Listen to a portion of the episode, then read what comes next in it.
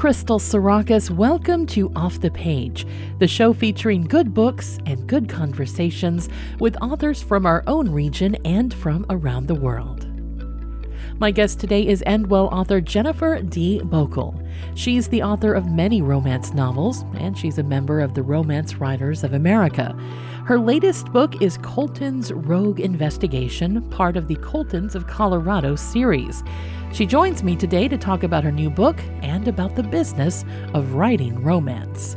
Jen, thank you so much for talking with me today. Oh, Crystal, thank you so much for having me. I'm excited to be here. Your new book, which I loved, is oh, Colton's Rogue Investigation. So, can you tell us a little bit about it? So, sure, thank you. It's um so it is part of the Colton's continuity and um, I love whenever I can get an opportunity to work on a continuity because it's a 12 book series. Each book is written by a different author.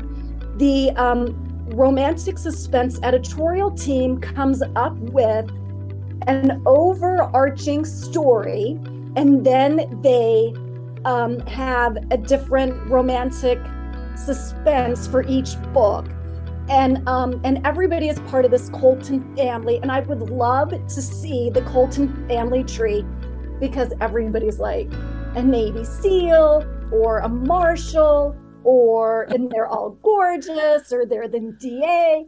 And but anyways, so this one is set in Western Colorado, and it is 12 siblings who grew up in Western Colorado and one thing that I personally loved about this book is I grew up in Western Colorado. Blue Larkspur, the town where it's set, it uh, doesn't exist, but it's based very loosely on the place that I grew up, which is Grand Junction. My mother worked for the Bureau of Land Management my entire childhood. She was actually a geologist and a paleontologist and um, her second husband was actually in charge of the Mustang Roundup. So like it was it was just kind of you know it was nice to like sort of revisit some of those memories of my childhood some of um, even gavin who's the hero like some of the stuff where like football is king and and friday night you know the friday night lights was very very true when when i was growing up. And um as teenagers we would go out to like the airport and and, and it's you know it's high desert. And and we would sit and watch the the planes land at night. So i was definitely able to draw a great deal of my personal life which doesn't always happen in a book especially you know, one that kind of gets assigned to you. Like the writer is always, you know, a part of each character, but it was just like lined up so perfectly with, you know, my my formative years. That sounds amazing and and a little bit scarily coincidental yeah, to kind of yeah. get this uh this plot assignment and setting and you're like, "Oh, I can do this." Yeah, yeah. I actually I was looking through it and I I read and I was like, oh my god.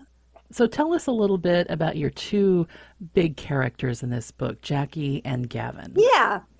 So again, it's a family of 12 children. And, and, and again, like when I got my notes on the story, he was described as the black sheep of the family.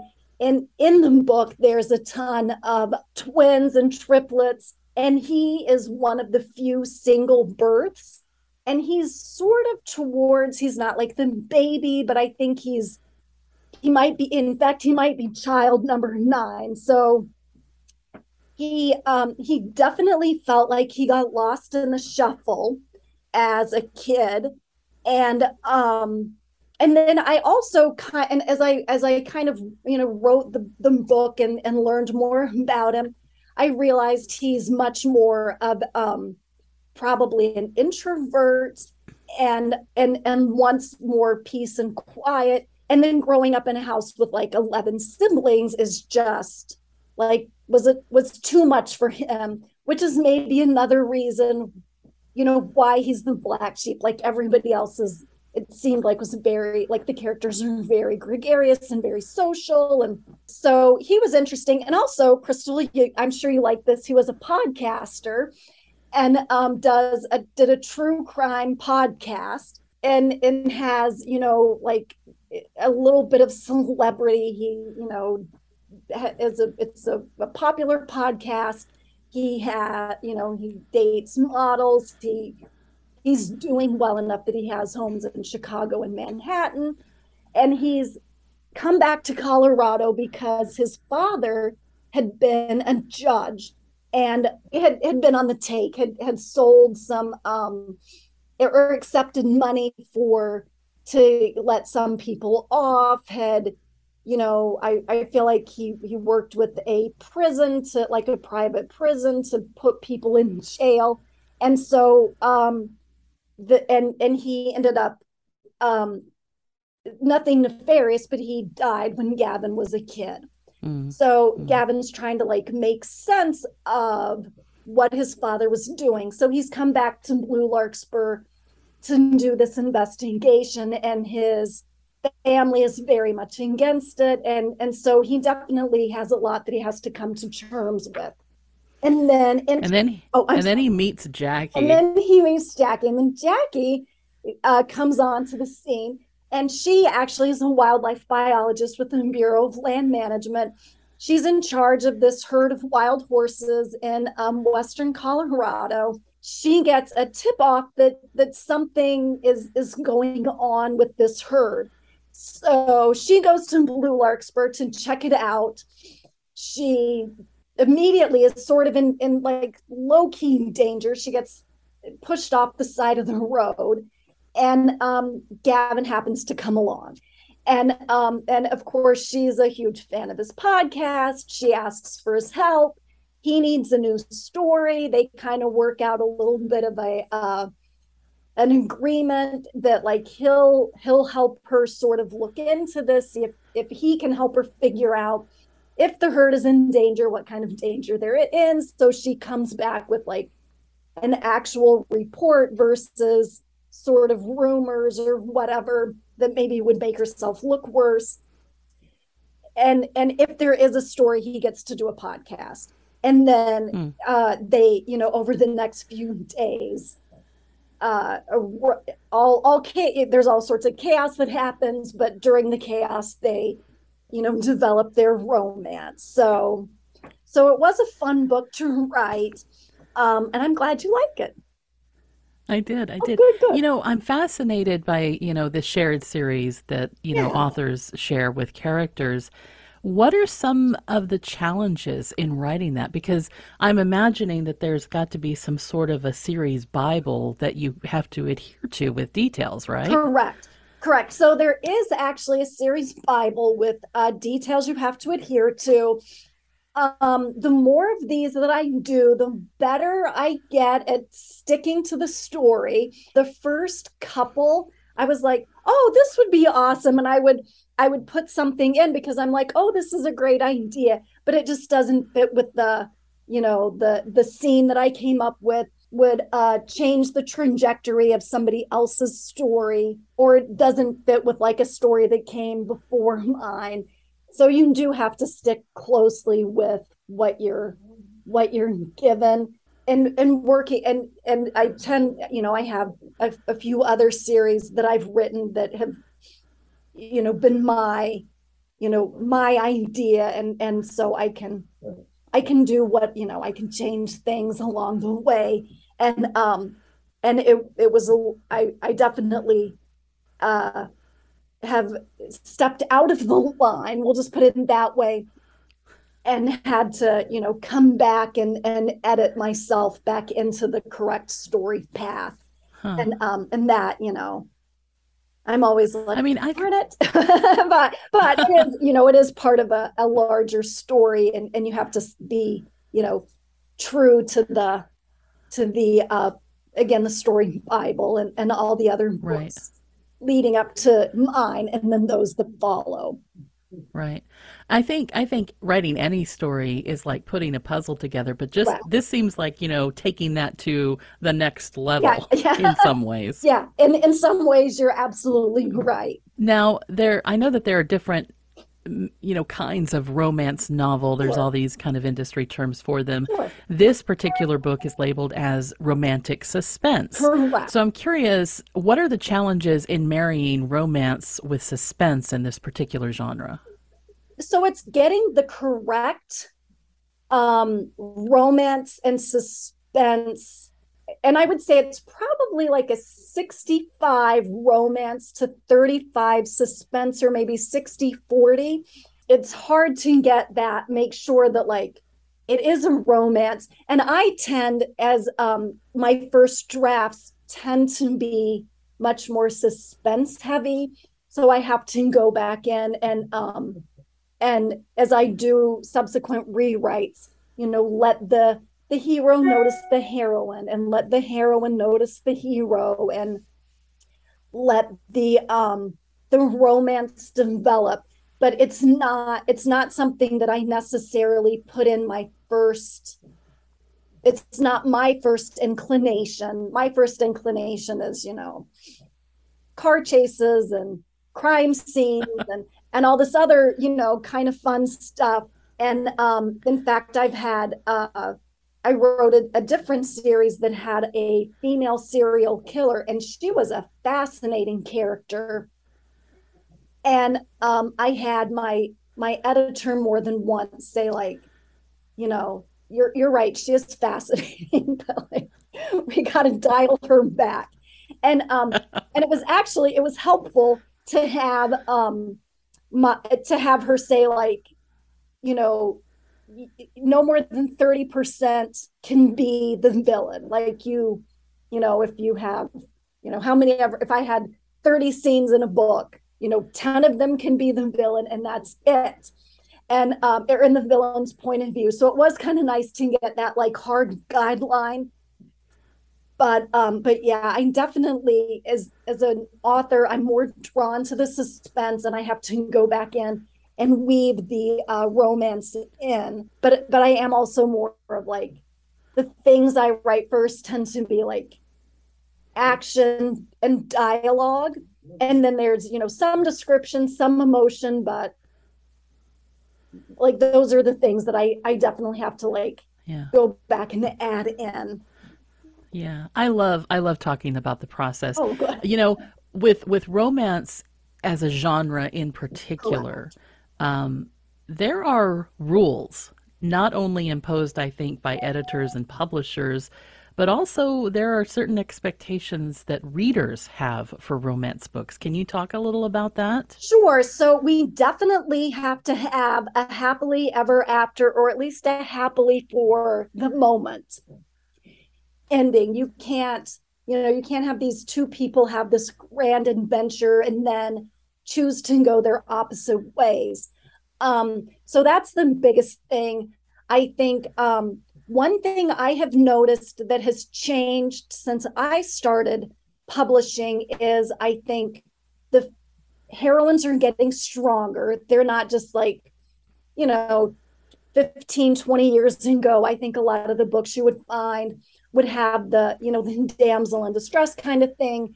And I do like that the he- heroines are t- or heroines are taking more of um, agency in their own stories. Um, but yeah, so the ab you absolutely have to have like a happily ever after. There is, in fact, if any of your listeners are are wanting to write romance and thinking about those certain beats that you want to have, like you want to have um, an introduction of the hero, an introduction of the heroine, um, and and I tend to introduce the story problem with one of them when they're introduced, or or two, like with the Colton's rogue investigation. There's sort of two problems, and when you get introduced to both characters, you get introduced to you know to both storylines, and then you have a meet cute, and then you have them kind of noticing each other, and then you have reasons they shouldn't get involved, and then you have you know that first touch and that first kiss and and um I tend to put like a love scene about halfway through the book. And then there's a reason why things aren't going to work out. And then with romantic suspense, like everything sort of falls apart at um you know the romance is sort of like oh things aren't going to work out and then you know maybe the they get kidnapped or um or, or the heroine gets kidnapped and the hero has realized oh he, you know shoot i got to go get her. And and when he realizes that she's in in jeopardy which i guess is sort of in damsel in distress but when he realizes oh she's in jeopardy he he realizes also that how much she meant to him. And when she realizes that she's in jeopardy she realizes oh i shouldn't have been so quick to um, turn away from this opportunity at love, although there's usually reasons why they both do. But if anybody is um, interested in writing a book, can I give a, a shout out to a writing book that I love? Yeah, absolutely. So it's called um, Romancing the Beat. So, and it does kind of go into like, you know, you need beats in, in the story. There are scenes that you need to hit but it's called Romancing the Beat by Gwen Hayes. And um, uh, and every time I write a new book, I, and it's a it's a short book, it's an easy read. I'm a Gen Xer. It kind of um, t- and it uses uh, music from the 80s for um, to illustrate points. So I appreciate that. It's written in a very conversational style. I sit down every single time I start a new book and I remind myself of like what are the beats that I need.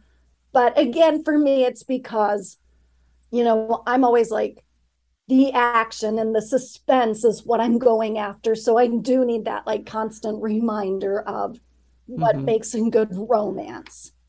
Yeah. You know, it's it's amazing to me. Um, listeners may not know this, but romance is the best-selling genre of books. It is with nearly one and a half billion, and that's with the B yeah. dollars in sales a year. So, what is one misconception about being a romance author that you want to put to rest oh, right here and now? Hmm. You know, as as far as being a romance author i do find so this is one thing i always find interesting. So i the books definitely are spicy. I mean you you read the one. So so like the the the um love scenes tend to be fully formed. We'll just put it that way. So they are a little on the spicy side but they're like they are exciting and there is violence. And i always find it interesting when somebody reads one of my books and they're like ooh la la, that's, you know, so scandalous. But then there's like all this violence in it, and nobody ever is like, oh, you know, you know, like you must have a violent side to yourself, which I don't, but I do find it always interesting that people people tend to read the the books and then because they are sort of spicy, they assume they know things about me that I'm not sure that they do. And and they also uh. have to share with me that they think they know these things about. oh dear. Like you do get like oh i read your book. My goodness it made me blush. I can't even you know if i see your husband in church i'm not going to be able to look him in the eye. Like things like that you get. Oh my goodness. It's like oh you know and and you know and then you but and and it's and then you know but there's all this violence in it and nobody's like uh we need to get a cadaver dog in your backyard. Like nobody's ever said that which don't you don't nobody needs to do that. But i do find it interesting that like you know they they get like my books my books do tend to you know they're very sexy but if if there is you know violence in them it like a, a, fight scene or whatever it does tend to also be fully explored and nobody's ever been like you know i can't cut in front of you at, in line at wegmans because you're gonna like you know attack. Nobody's ever said that. But but they are always like oh i know something like i know your secrets. No you don't I like I published 20 books. Everybody like if this is a secret, it's a horribly kept secret, you know.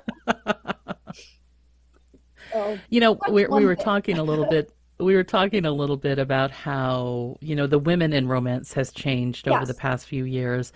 Are you also seeing a change just in terms of representation? You know, there are more same sex romance books these days. There are more, you know, a real push for diversity and representation in this. Are you seeing changes within the industry as a whole? Oh, absolutely. And I'm so happy for it because like I think in all um in in every in every form of entertainment, movies, books, whatever, like we want to see ourselves, correct? Like that's why we pick up a book because like we can escape into the book because we can maybe see ourselves as that.